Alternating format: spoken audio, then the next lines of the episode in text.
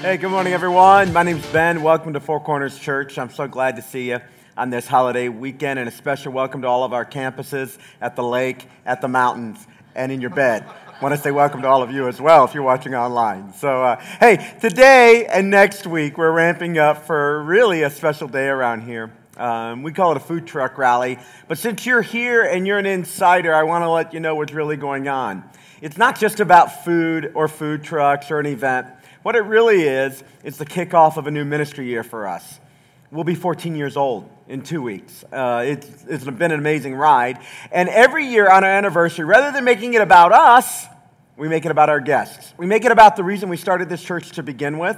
We started this church in part so that we would have a place to invite friends and family, people from our community, people in our lives, and we'd give them a place to think about God and God's role in their life. And we'd greet them with warm hospitality. We'd love them right where they are, and we'd preach the truth of God and God's word to the best of our ability. And we'd serve families that way. And so, what we would like for you to do, if you don't mind, is to pray for us uh, in the next couple weeks. Pray for your church, pray for your staff. We're ramping up in a big way. We'll kick off a brand new message series about families and doing family well, because that's core to our mission. We're here to help families become fully developing followers of Jesus. And we also want to have plenty of guests in the room. And so the simplest thing for you to do is say to your friends, say to people, you know, hey, come to my church with me, and after service, we'll go out together and have meals um, at, and have lunch together at one of the food, the food trucks. So there'll be about 12, uh, 10, 10 to 12 food trucks here. You'll uh, really have great uh, variety of things, different price points, everything from like five bucks up to like 20 bucks. So you'll have great stuff to do. But really, at the core of this, this is an opportunity to invite your friends to come be a part. When we kick off this new message series, hopefully engage long enough and they can experience what God has for them as well. I'm going to take you to a passage of scripture today as we get our hearts ready for the next couple weeks. If you have your Bible, go ahead and turn to 2 Samuel chapter 10. 2 Samuel chapter 10. You can also open up your message notes, it's in there as well. I'm going to be dealing with the, virtually the whole chapter, but I want to start by reading just a couple of verses as we begin, all right? So 2 Samuel chapter 10, uh, verse 2, a story from the Old Testament. In this story, we're going to get some practical insight on life and something that happens to all of us. More importantly, we're going to get a picture of Jesus in this Old Testament story. And we're going to get, I think, some marching orders. This is a story of war, a time of kings and battle. We're going to get some marching orders as God's army here in this earth today, carrying out his message of love, all right? So 2 Samuel chapter 10, verse 2. When David's men came to the land of the Ammonites, the Ammonite commander said to Hanun, their lord, Do you think David is honoring your father by sending envoys to you to express sympathy? Hasn't David sent them to you only to explore the city and to spy it out and overthrow it? So Hanun seized David's envoys, shaved off half of each man's beard, cut off their garments at the buttocks, and sent them away. When David was told about this, he sent messengers to meet the men, for they were greatly humiliated. The king said, Stay at Jericho till your beards have grown, and then come back. I want to take you to one verse from the New Testament, Luke chapter 17, verse 1. Then he, that's Jesus, then he said to his disciples, It is impossible that no offense should come. I don't normally do this, but would you do this with me? Would you bow your heads and let's uh, ask God to be a part of our conversation today? Would you pray with me right now? Father, today we're grateful that we can gather in your church, open up your word, be stirred by your spirit, sing songs of how great and good you are, to be reminded that as your body began to breathe, all of human destiny was changed. We're grateful, Lord, that you're showing up in this place today. We come to your word with humble hearts, with open minds. We want to receive what you have to say to us. God, I'm grateful for almost 14 years of service in this church. I'm grateful for a church that has reached out into its community. And God, I pray that today, as we look at your word, you would inspire, you would renew, you would encourage, you would heal, you would build up. I pray this in the name of Jesus. Amen. So, our story finds us with a hero of the Old Testament, a guy by the name of David. If you haven't been around church uh, for very long, you may know David as the guy who, as a young shepherd boy, goes to the battlefield to take lunch to his brothers, and on the way ends up killing Goliath, the great big enemy of Israel. As his life progressed, he became a king. But there was a season in his life before he was king when he was on the run. He was on the run from the previous king of Israel. His name was Saul. And God had told David he would be king, and God began to bless David's life and give him favor. And David began to do exploits like kill Goliath, and David began to be a mighty man of valor and a warrior. And Saul, the king, grew jealous of David, grew jealous of his fame, grew jealous of the shadow that David was casting over his own leadership, and Saul set out to kill David. It's a horrible story in Israel's history where you have a king in leadership kind of abusing his power, using it to, uh, to uh, advance his own agenda instead of seeking the heart of God about a matter. That's what was going on.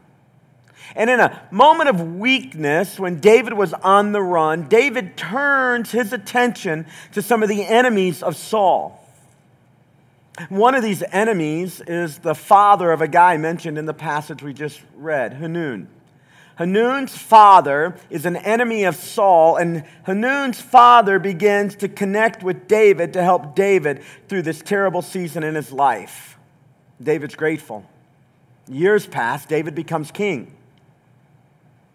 Hanun's father passes away. And upon hearing about Hanun's father's death, David decided to send emissaries to attend the state funeral. You, you may have been watching the news this week and seen something very similar in our modern culture. Uh, Senator John McCain passed away, and his funeral events began to happen. There would be emiss- emissaries, there would be representatives of government in every area of life that impacted his life and every area of life that his life impacted, and they show up and they say good things and they represent the goodwill for the family and the honor there represented in their hearts for that person that passed away. And that's what's going on right here in our Bible. But this story of David and his engagement with the son of a friend gives us a chance to have an important conversation. A conversation that you've had with yourself already. I mean, what we're going to talk about today is not new. This is as old as human relationships.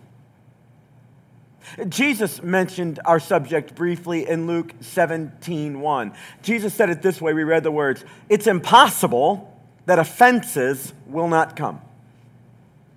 It's impossible in life that you're going to get through this world, you're going to breathe all your breaths, you're going to see all your things, you're going to walk all your walk, and come to the end.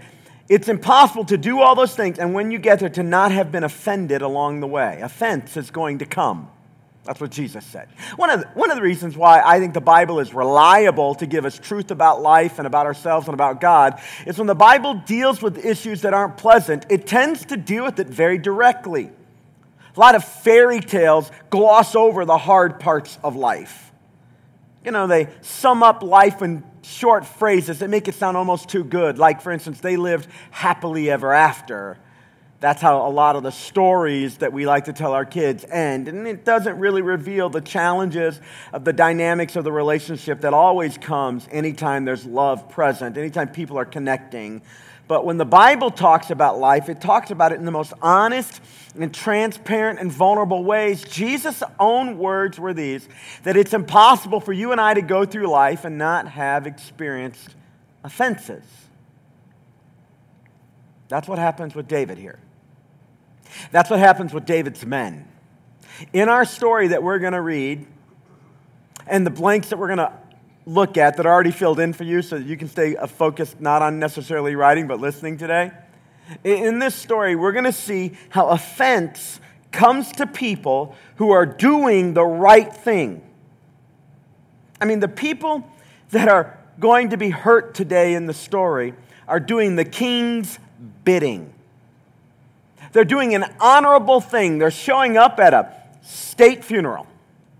They're representing the growing nation of Israel to its surrounding community states. It's a gesture of honor and respect, goodwill. And yet, when they do it, what happens is offense occurs. Some really like ugly stuff And very quickly, as you read the story, you realize it's not just a story that's, you know, 2,500, 3,000 years old. No, no, no, no. Even though their dates and times and situations are different, it is a very contemporary story because it happens over and over and over again. It might have even happened to you in one form or another this very week. And if it hasn't happened to you this week, guarantee it's already happened to you. And if by chance you made it to the room today and you've never been offended, just put your seatbelt on because it's going to happen. I mean, you're either going about to be offended, you're in an offense, or, or you've been offended. I mean, it's just, just the way it, that life happens. So, with that said, let's uh, look at our message notes and let's begin at the top of the story, the top of the chapter. All right? 2 Samuel chapter 10. In the course of time, the king of the Ammonites, that's the nation state next to Israel, died, and his son Hanun succeeded him as king. David thought, I'll show kindness to Hanun, son of Nahash, just as his father showed kindness to me. That was when he was running from Saul. So David sent a, a delegation to express his sympathies to Hanun concerning his father. Let's jump back and forth between the message notes and the blanks, all right? Number one, offenses and hurts are guaranteed in life. That's what Jesus said. They're guaranteed in life. And it doesn't matter how strong of a person you are, how emotionally put together you are, how spiritual you are, how physically fit you are, how much money you have, where you are in life, your degree. Doesn't matter what's going on. Offenses are going to touch your life. There are no supermen and superwomen in here. And in fact, it's at the point of offense that sometimes we're reminded just how human our experience is. A story is told of Muhammad Ali, the famous boxer. He was on a plane, and the stewardess walked by and noticed that he had not put on his seatbelt as the plane was taxiing ready for takeoff. And the stewardess looks at Muhammad Ali and says, uh, Mr. Ali, you need to put your seatbelt on. And he, he was a bit of a spry guy, and he had a quick retort for a lot of things. So he says to the stewardess, Superman don't need no seatbelt. And it kind of shocked her for a moment, she thought. But quick on her feet, she replied, Well, Superman don't need a plane either. Go ahead and put on your seatbelt. Yeah. It's at the moment of offense that we remember we're not Superman. We're not superwomen. That there are dynamics in life that can touch us. And when they touch us, they hurt. Today, we're going to deal with kind of two sides of this coin. Uh, we're going to deal with the personal pain and affliction, just the hurt that happens. And that'll be the obvious side. That, that'll be the side that everybody in this room can relate to. I mean, even if you're just like 11 years old and you're not in middle school, where you kind of should be, maybe you're in high school, which you're in the right place, or, or you're in a full on adult, adulting all the time, you'll be able to relate to that side. But there's another side of offense that happens that sometimes doesn't catch our full attention. And that's the distraction that happens in our life when we're consumed with the offense that happened to us. It's the distraction that happens to us that gets us off course from important things, things that we would otherwise be engaged in, things that deserve our time and attention, but we don't have any emotional capacity left. We don't have any capital left because we're too busy dealing with this side of the coin, that very felt problem, that felt pain that occurs when Jesus' words come true for us that it's impossible for you to go through life without being offended. So there's the pain, the hurt, the thing that's real, and we feel it. And then there is this thing that is often overlooked the, the opportunity costs that happen to us when we don't continue to press forward on important things because we're preoccupied with this very real hurt and tension over here. Both things is what we're going to look at today. Offense and hurts are going to happen. And number two, just to, to, drill the point out, is you and I can be wronged even when you're doing the king's bidding, even when you're loving others. You can be in the perfect will of God, innocent, boldly pursuing the right things, and in the middle of that, you can still be wronged. It can happen. Like, You don't have to be doing wrong to be wronged. You can be doing what the Bible calls every follower of Jesus to do, loving other people, and in the middle of loving other people, you can be wronged. You can be loving your spouse. You can. You're probably not perfect, but you can be like really killing it there. And in the middle of that, your marriage can go through some chaos. Parents, you know this one? You can be loving your kids and serving and sacrificing for them and for their good. And those little urchins can hurt you. They can. They can. Right? You've had it happen in friendships, haven't you? When people you have invested in and served and come alongside, stood with them through their stuff and then all of a sudden you find yourself in a situation where that relationship is a source of pain and hurt and discouragement to you. Yeah, you can be doing the right thing and still experience Jesus' words that the things that cause people to stumble, they're going to come to you. Offenses are going to come. So, years ago, when David was on the run from Saul, he received help from Nahash, Hanun's father. But Nahash had died, so David sends his emissaries to go in an act of honor and respect. But when David's men came to the land of the Ammonites, verse 3, the Ammonite commander said to Hanun, their lord, Do you think David is honoring your father by sending envoys to you to express sympathy? Hasn't David sent them to you only to explore the city and to spy it out and overthrow it? And David had been building a reputation as a mighty warrior, and now he's the king, and man, he is rocking and rolling. He's building connections all over the region. Anybody that comes against him, David is kind of stepping over it, and God's favor is on him. The kingdom is growing, and Israel's experiencing a time of, of, of, of flourishing. And in that kind of a context, when David's really doing well, he does this goodwill gesture to just show friendship, to build a relationship, to go deeper. And Hanun has a guy in his ear saying this to him Hey, I'd be careful about David. I, would pay attention to what is going on with David. Um, do you think that he's really just being kind? I, isn't it likely that what he's really doing is he's sending people over really to see how strong we are, to look at the fortifications of the city, to, to, to get a sense of how we're laid out so that when he's ready, he can over run the city. You got to be careful when people in your life start assuming and assigning the motives of other people in your life. You may have a friend or two who have this tendency to get in your ear. And sometimes their counsel is wise and godly and helpful, and maybe other times it isn't. That's the nature of friendships and communication. Sometimes it's good, sometimes it's not. But regardless of what is going on in the mind of the person and how they're trying to communicate with you, there's a wisdom that comes that asks us to be careful when people start assigning motives to the other people in your life.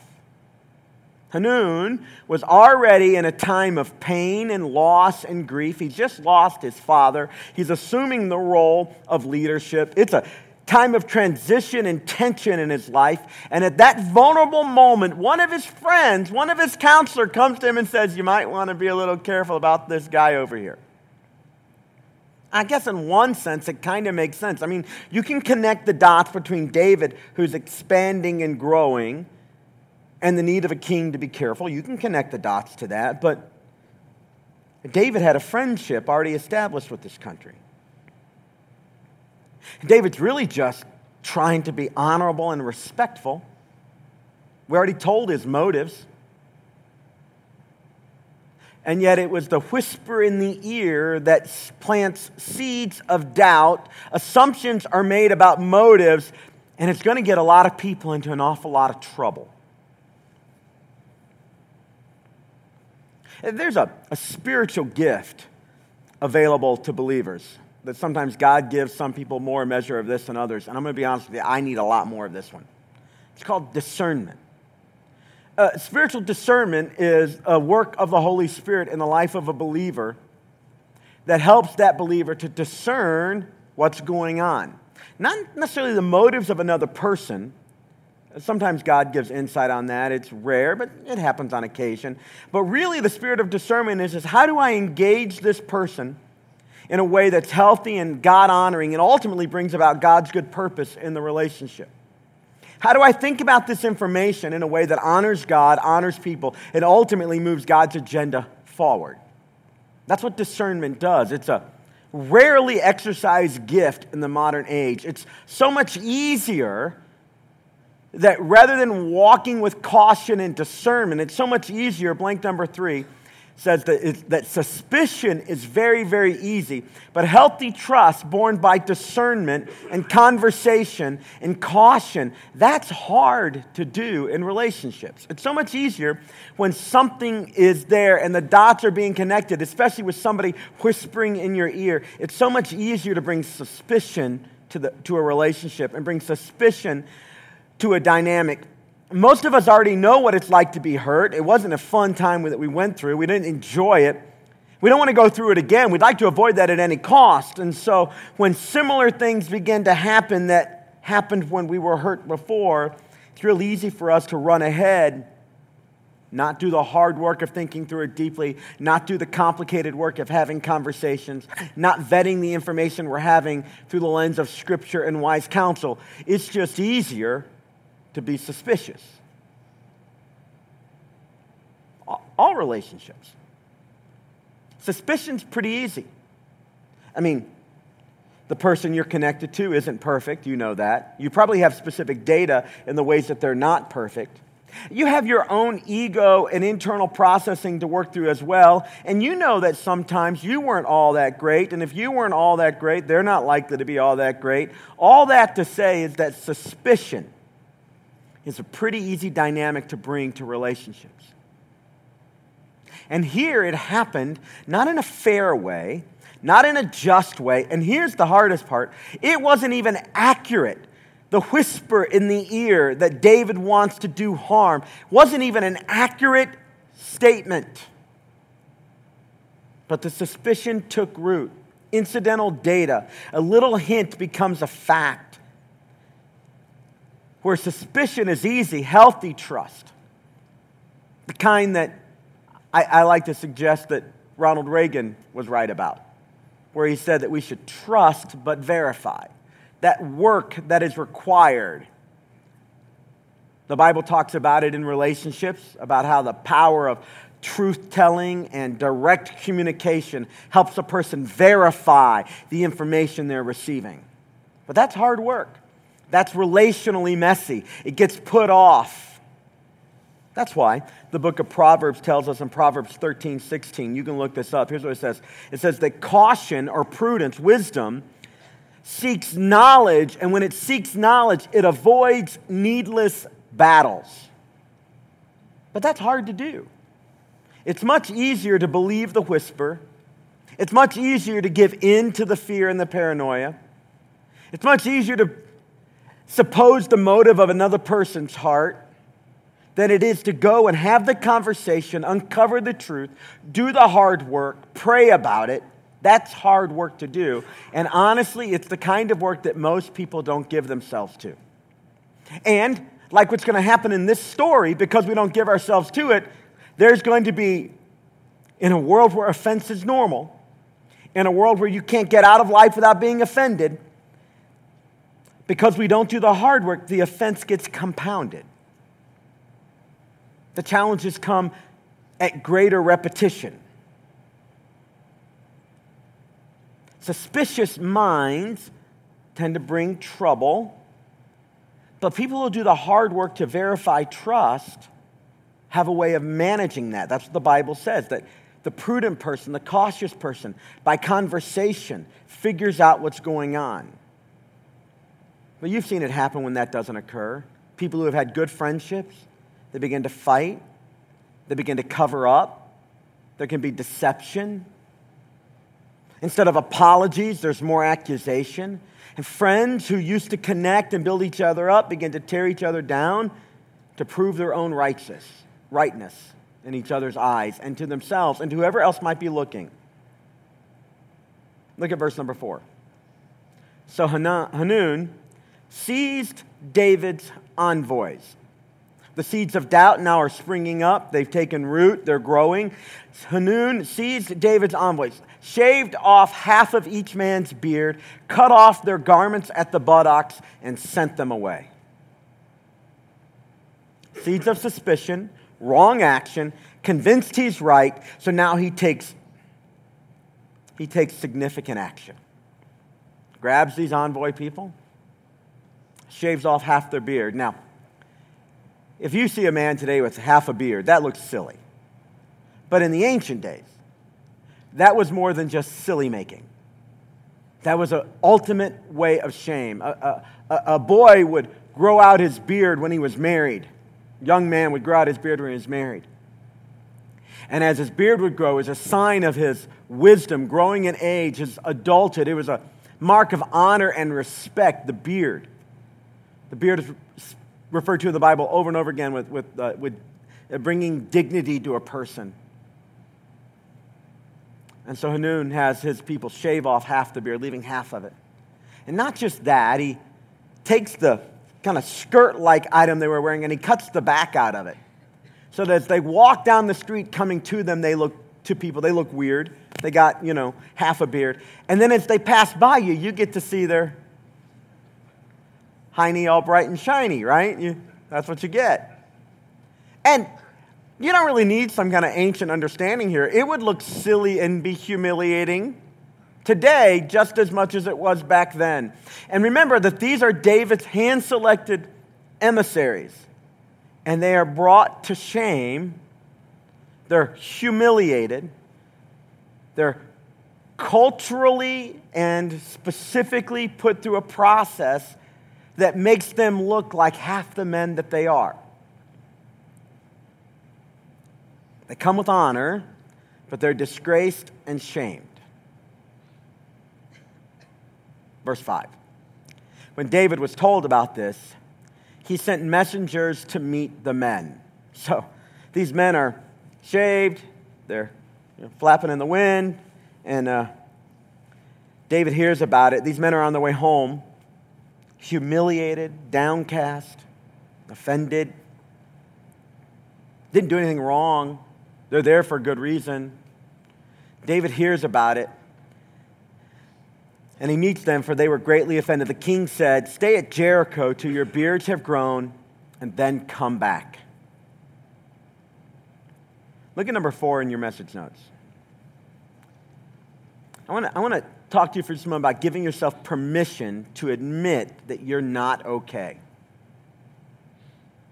This goes back to that Superman comment I was making earlier. When it comes to offenses, nobody's a Superman or Superwoman.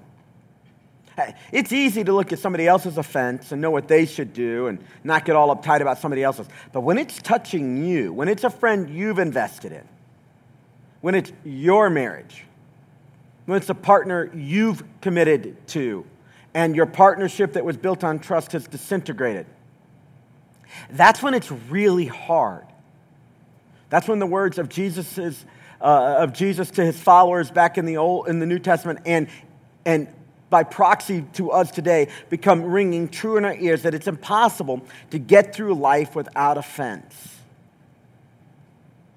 David does something here that makes him a foreshadowing of Jesus. He demonstrates a love and a commitment and a mercy and a grace and an understanding that puts him in the same zone that Jesus is going to operate in when Jesus comes to the earth as God's ultimate representation of love.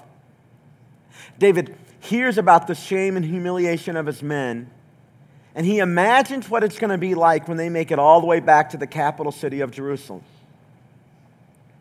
How they're going to walk through the city gates and people are going to stare at them as they see them coming. And then when they pass, how they're going to scare even more. How that young kids who don't know any better might even giggle at them. There might be laughter and The shame would be palpable. But David says, We're not going to have that. Don't, don't come. It's okay. Don't come back. Why don't you go to Jericho? And I want you to stay in Jericho until your beards have grown back.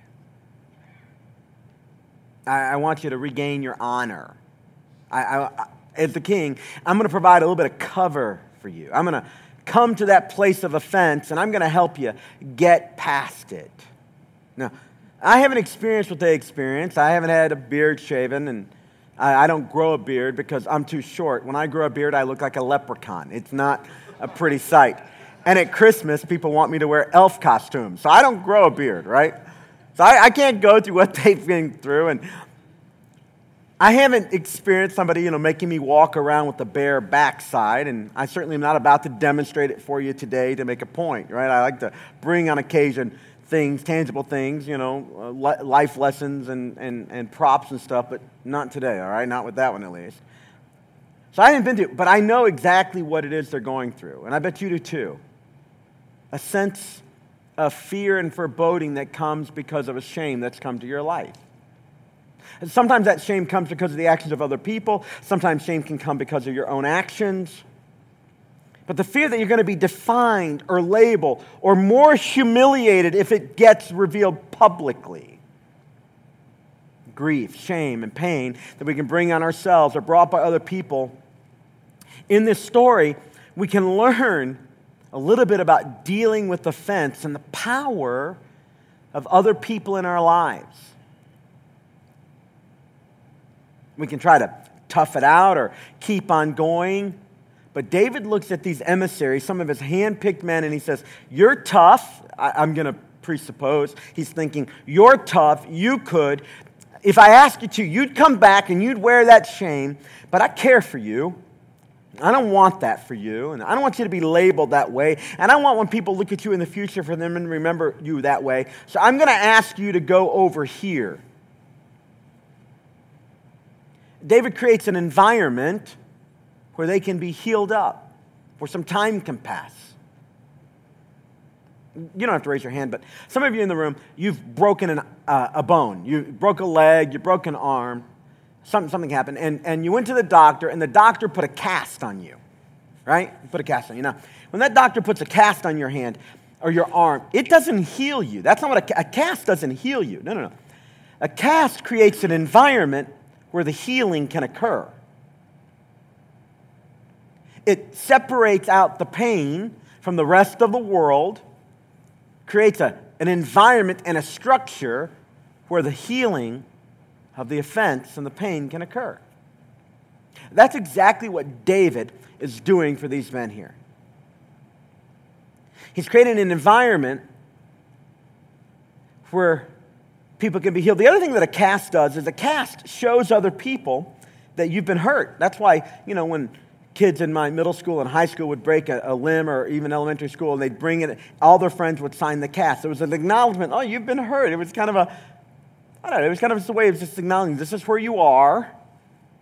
We'd sign that cast, right? And we'd all want to hear the story of what happened. And the more gruesome the story, the, the better it was. And that's all fun and games when you're a kid and it's a broken arm. And when you break your arm, you know you need doctors and x rays. But what happens when it's a heart or it's your emotions that get hurt? What do you need then? Well, in some ways, you need the same kind of thing. You need an environment where you can heal. And rather than doctors and x rays, you need some friends who'll come alongside you and help you. Much like David saying, Look, I don't want you to be identified by that offense. I don't want people to see you in that way. But for us, practically, in order to experience those things, you almost have to give yourself permission to admit that the thing has happened, that you're not okay. I'm not talking about wallowing in it and being defined by it ultimately, but acknowledging that pain has occurred. Somebody did you wrong that it's okay that, to be upset that they treated you that way. It can be pretty hurtful to go through those kinds of experiences, but you can prolong the hurt, you can delay the healing if you won't give yourself permission to deal with the reality that you're facing.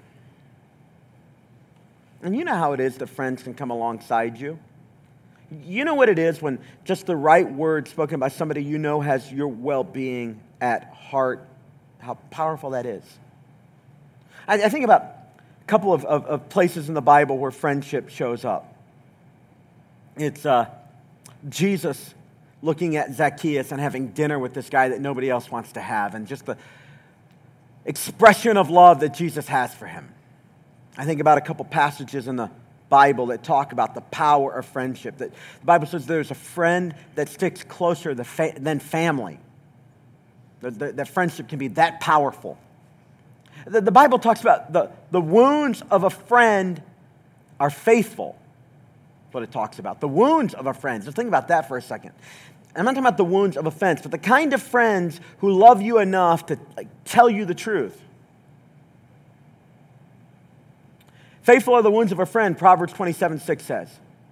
But the kisses of an enemy are deceitful. The kind of dynamic that I'm talking about here, the kind of discernment that I'm talking about here, requires you to not confuse friendship with flattery. Discernment requires the distinction between the two. And what we need in our lives are not just flatterers, we need biblical friends. Friends who tell you what you need to hear, not just what you want to hear.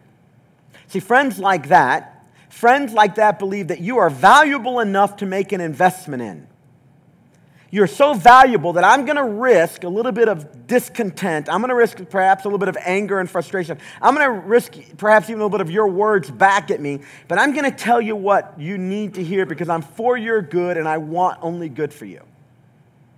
This is biblical friendship. And the Bible says that the wounds of a friend like that, those are faithful wounds. Those are good wounds. Those are the wounds that are going to bring about good stuff in our lives.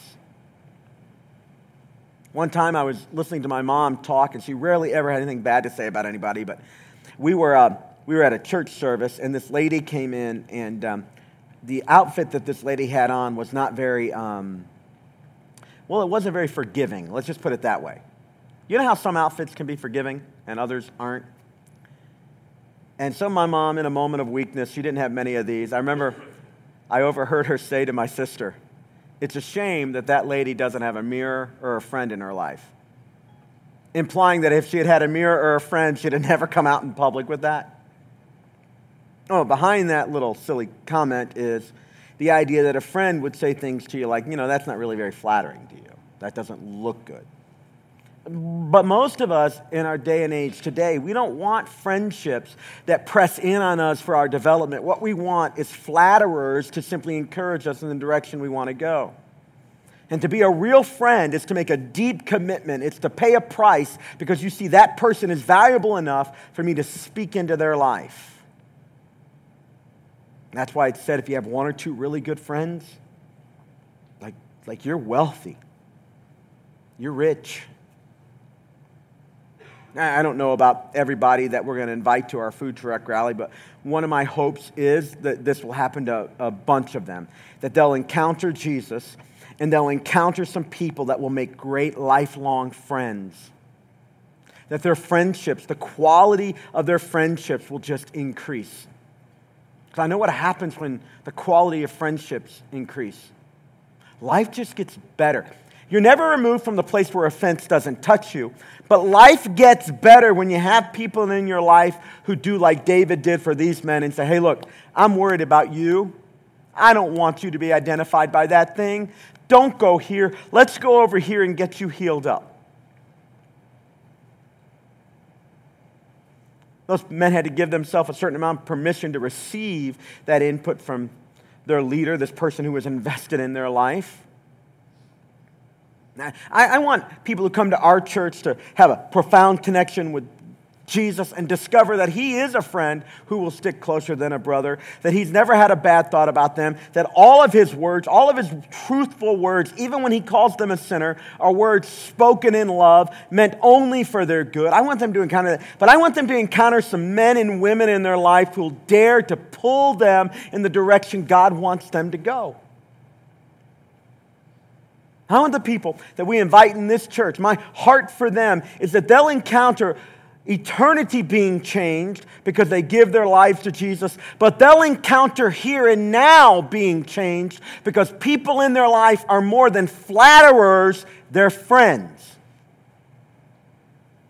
Most of us don't need more friends as we define them typically. Most of us need more godly friends, more Christian friends more people who are going in the same direction as us and when they see us going off the path will call us out. The truth is is most of our friends if we're totally honest don't have a commitment to our well-being enough to risk the investment necessary to tell us the truth. It's a good thing for these guys they had david.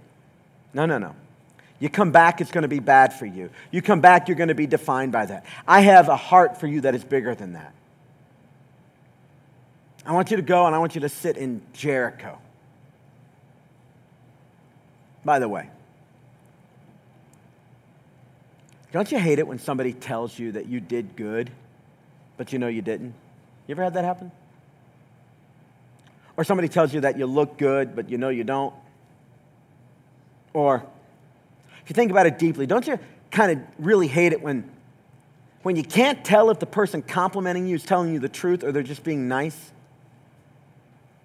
You don't really want friends like that because when they need to tell you something important, you can't determine if they're lying to you or telling you the truth. And it's okay to have a whole variety of friendships in your life, but a handful of people need to have access close enough to you and need to have a track record strong enough so that when they speak, you know they're telling the truth and you know that their words can be counted on and depended upon because they have nothing but your best interest at heart. Get yourself to Jericho number five. Put yourself in a sweet place. I don't know if you knew this or not, but Jericho had a nickname. It was called the City of Palms. There are palm trees all around it. The wind would blow through. But it wasn't just palm trees, it was a very uh, uh, uh, agriculturally friendly area. In fact, the, the word Jericho literally means sweet fragrance. Sweet fragrance. The root of the word is fragrant or sweetness, which is pretty powerful. David tells his men to go to Jericho. Put yourself in a sweet place, put yourself in an environment to heal. I want you to go to that place a sweet place, a fragrant place. Now, David could have sent him to a lot of other places. In Israel's history, there were a lot of places that had significance that people were told to go to. One day, the children of Israel were traveling on the way to the promised land. They weren't far from Jericho, and they went to Mara. Mara, which means bitter waters, and they had to camp there. And they tried to drink the water, but the water was bitter to them, and so they called the place Mara, which means bitter waters. I mean, Sometimes when people are offended, rather than going to a sweet place, they go to a bitter place. Rather than going to Jericho, they go to Mara. Jericho is sweet and fragrant, but Mara is bitter waters. In Mara, you complain. In Mara, you lick your wounds. You're identified by your wounds. But at Jericho, you begin to give thanks that people have invested in your life and that the thing that's happened to you doesn't fully define you. It's what happened to you, it's not who you are. In Mara, you worry about the future, but in Jericho, you pray and you take your cares to God and you learn how to trust Him. In light of the current situation you're in, your trust actually begins to grow. In fact, you begin to see all the stuff that happens in your life at Jericho as God using it for your good. Even the bad stuff that happens, God uses it for your good. That's what happens at Jericho. But at Mara, you begin to hold grudges and plot revenge. I think about the Jericho environments in my life? Where do I go? Where's the sweet place I can go and deal with the offenses that happen to me? I think, for instance, about our weekend experience here. I get to come and sing about a God who isn't dead anymore. In a few minutes, we're going to sing a song that we've sung the last couple of weeks, and it's a song about how we fight our battles, and we just say it over and over again. This is how I fight my battles. This is how let me tell you what that song's about. It's about the power that happens when you come into a sweet place. And no matter what is going on in your life, you lift up your voice and praise to God. Three times in Israel's history, on the wind of their praise, on their voice and their expressed praise to God, God brought victory to them. They literally fought battles by praising God and playing instruments to the Lord. So when we sing the song in a minute, I don't know if you've come through a place that you were tempted to be bitter about, but here's your other option lift up how great God is and let Him begin to tell you about how He's going to use that very hurt in your life for your good. I mean, really, what are your options? Are you going to carry that thing? You're going to let God heal it? Are you going to get revenge for yourself? Are you going to let God do what God does? That brings us to point number six vengeance belongs to the Lord, it's not ours. Look at Romans chapter 12. Don't take revenge, my dear friends, but leave room for God's wrath, for it's written, It is mine to avenge, I will repay. In the Bible, there are two things that belong to the Lord that we're not supposed to touch one is vengeance, the other is the tithe. We'll talk about that on another day. You're not supposed to touch them. We're not supposed to take vengeance on people. When we do that, the very offense that we've brought, we're just adding to it. We're supposed to let the Lord deal with things. Our response comes to us from Colossians chapter 3. Therefore, as God's chosen people, they were chosen emissaries by David, as God's chosen people, holy and dearly loved, clothe yourselves with compassion. They bear your butt put on robes of compassion kindness, humility, gentleness, and patience. Bear with each other and forgive one another. If any of you has a grievance against someone, forgive as the Lord has forgiven you. Look at verse 6. When the Ammonites realized that they had become obnoxious to David, they realized that we've upset David. They hired 20,000 Aramean foot soldiers from Beth Rehob and from Zobah as well as the king of Maacah, with 1,000 men and 12,000 men from Tob. So rather than like saying, hey, David, we're sorry, they start pouring on the heat. They start rallying people around them. This is what happens sometimes with offense. It should be over, you're ready to move on, but the thing is still blowing. Now, look what David, who represents the Lord and the Lord's power, does on behalf of his people. On hearing this, David sent Joab out with the entire army of fighting men. The entire army. Joab's one of David's mighty men of valor. He's one of David's right hand people. Verse 8 The Ammonites came out and drew up in battle formation at the entrance of their city gate, while the Arameans of Zobah and Rehob and the men of Tob and Maacah were by themselves in the open country. So now they're split. In front is one army, behind is another.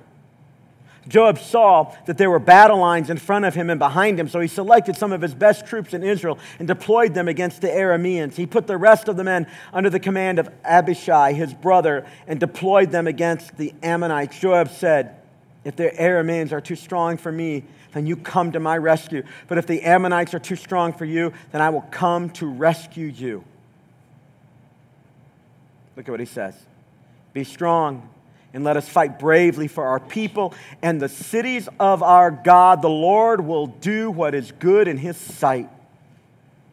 One of the ways to deal with offense, number seven, is to get strategic and connect with Christians who can help you heal and win at what really matters. The problem with offense is both the pain that you feel gets yourself to a sweet spot, but it distracts you from the mission of life.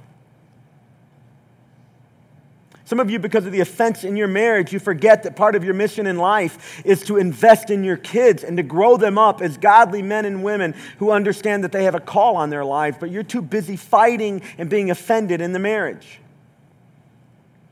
Some people are too busy licking the wounds of offense that happened in church to realize that God didn't call us to simply be healed and well. He called us to be soldiers in an army fighting a mission that He's given us to bring the gospel to other people, to be emissaries of love.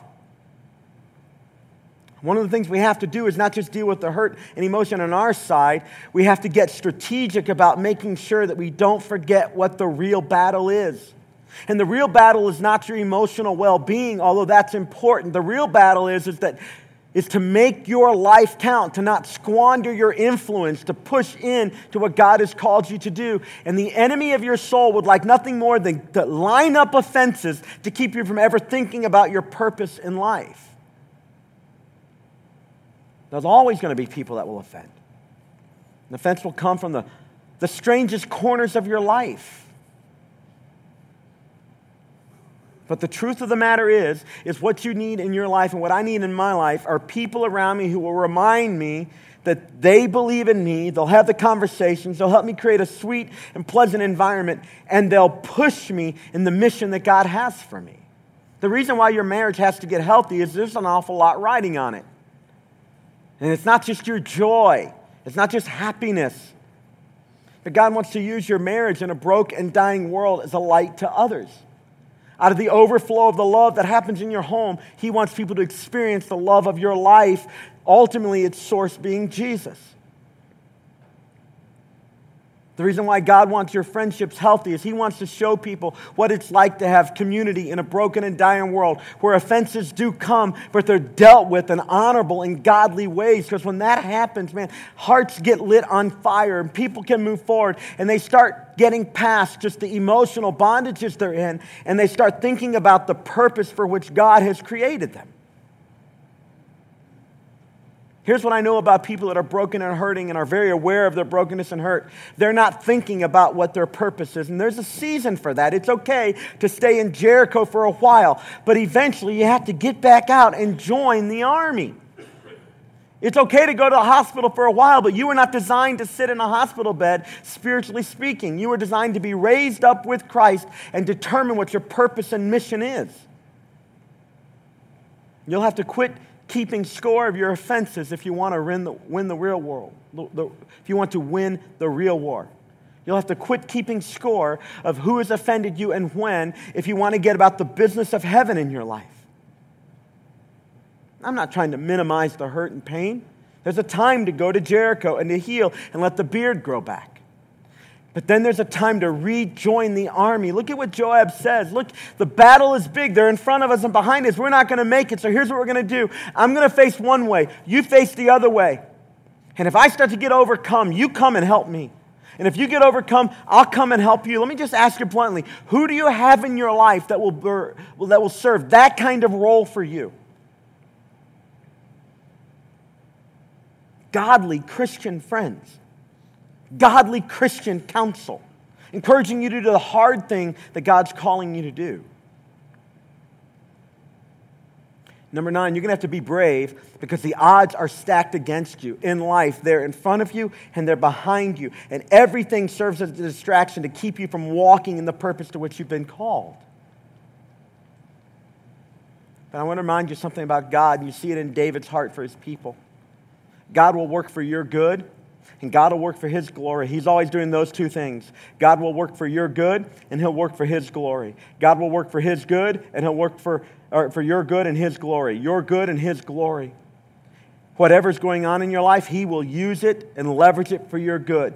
The Bible tells us that all things, in the Greek, just so we're clear, that word all, let me tell you what it means. It means all. All. All things work together for good the hurt, the pain, it all works for good. God will use it all. And as He's working good in your life, He's also going to make His name famous in the world and draw people to Himself.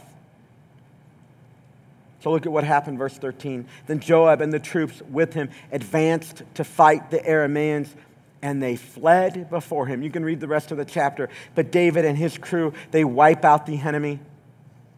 These men come back, their honor and their dignity is restored. David's kingdom grows in power and might. Over the next couple weeks, our church has an opportunity to reach out and to fight for, as Joab said, our people and the cities that belong to our God. Our people and the cities that belong to our God. And one of the reasons why you and I have to get past the hurt and offenses and let God take us to a sweet place and heal us and, and let friends speak into our life is because there are our people and the cities that belong to our God that need our engagement. And I'm going to ask you to fight that battle. I'm going to ask you over the next couple weeks to make it a matter of prayer that God would use your life, no matter what you've gone through, God will use your life to bring about good in your life and bring about glory to Him. That He'll even use the offenses and the pain and the hurt in your life for your good and for His glory. And that God would use our church, no matter how imperfect we are. Our church was designed for imperfect people. No matter how imperfect we are, God will use it for our good and His glory. And people would come to this place and they would experience Jesus. And in the battle, we would remember what really is at stake is not our reputation. What's not at stake is our good. What's at stake is our people and the cities that belong to our God. There is work to be done. There's work to be done. Over the next few weeks, we have an opportunity to do it. Our work over the next few weeks looks like this Who is it in your life? Maybe who's offended, who's hurt, who's broken. Maybe who got hurt in church. Maybe their parents let them down. Maybe there's a relationship that went south and they are broken. And they don't know that there are in this place potentially godly friends who will come alongside them. And your job is to connect the dots for them.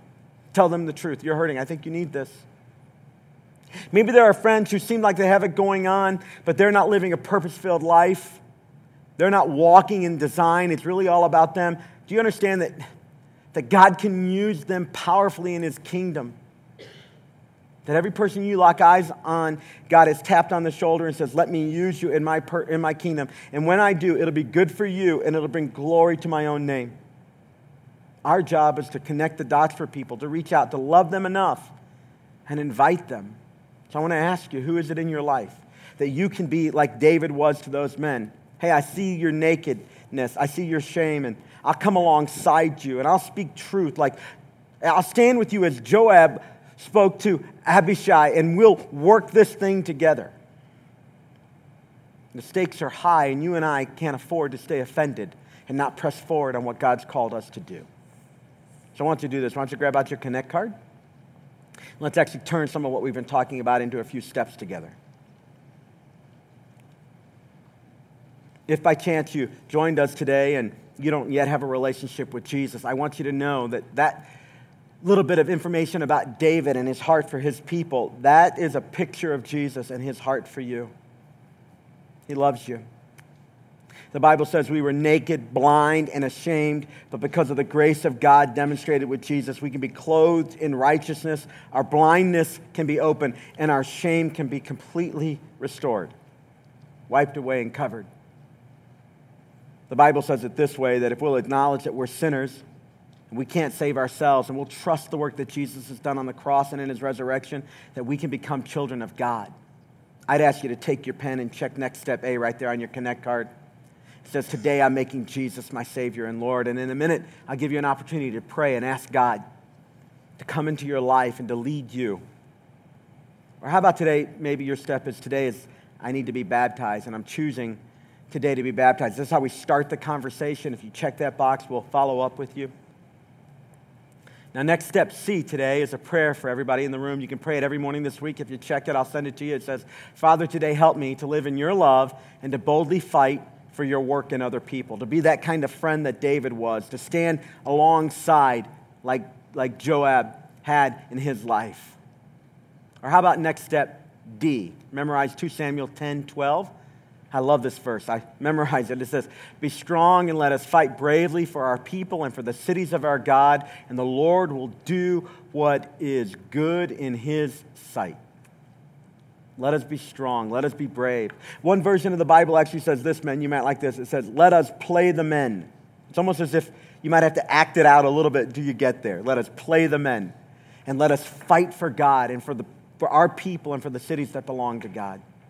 I believe if you take God's word and hide it in your heart, it helps you not to sin. It helps you to walk in power and boldness.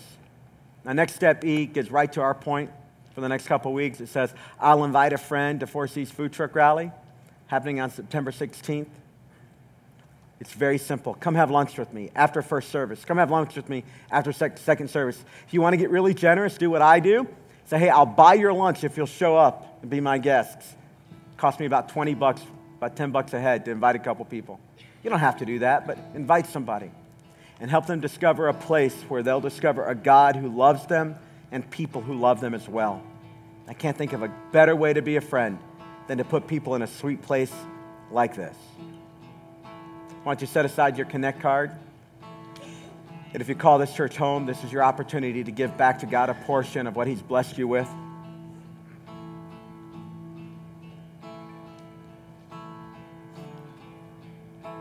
This week I got to hear from a couple in our church who went through a rough season and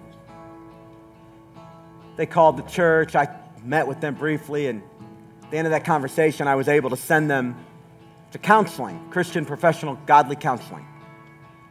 People who have earned degrees, like have seen people go through stuff before and know exactly how to help them and can get into the deep ends of the pool with people. That was a few months ago. And this week, the phone call was just to, hey, Ben, thank you. We're really at a different place than we were. We, we thought our relationship was over, we thought it was done. And we just wanted to say, thank you. And it so encouraged my heart. But behind my offer to them really wasn't just my own kindness and generosity, it was yours. It was me knowing that we had money in an account because of your graciousness and your generosity that I could look without even having to verify the numbers. I could say to this couple in a moment, hey, if you'll go to counseling, we'll pay for it.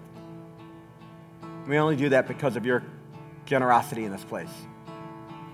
In a few weeks, when our guests show up, as I told you last week, there'll be toilet paper in the bathrooms and hot coffee on the counter, and the kids will have material in front of them teaching them about Jesus. That happens because of your faithfulness to give, and we're grateful. So thank you. Thank you for letting me express to this couple that this church loves you enough to make an investment in you. And thank you for your faithfulness that allows me to invite friends, knowing that when they come here, we'll be ready to receive guests in two weeks on our anniversary for our food truck rally. Let's pray about our next steps and our offering that we're going to give right now. Would you bow with me? Father, I want to thank you that you have come alongside us and you have covered us. You've given us a, a, a, a safe environment to heal. And you've covered the biggest offense of our life, that offense that was marked by sin and shame. You gave us your robes of righteousness and you covered our nakedness. You opened our eyes so we could see. And you tapped us on the shoulder and called us to the greatest calling in this life to be your soldiers, men and women committed to your agenda in this world an agenda of love and grace and acceptance and seeing the value of people. I pray, God, that today we would lay down our fences enough, our offenses enough, and we would see the calling to which we're called, that high calling. We deal with our hurts, but we wouldn't stay in the hospital. We move forward. I pray, God, that we'd be the kind of friends to others that we need in our own lives. Lord, would you help us? Would you help us to reach out to broken and hurting people? Father, over the next two weeks, would even now you begin preparing the hearts of men and women who are going to come at our food truck rally, that they would be receptive to the gospel, to the truth that is preached. God, would you raise up men? Would you raise up women who would be inviters, who would be evangelists and invite people? Father, I want to pray for the men and women right now who are declaring, Jesus, save me. Wash away my sins. I commit my life to you. Lead me, and I'll follow. And God, would you take our steps today and would you take our offering as an act of worship? Would you be honored by it? Would you be pleased with it? And would you use it for our good and for your glory? We pray all this in the name of Jesus, God's strong and holy Son. Amen and amen.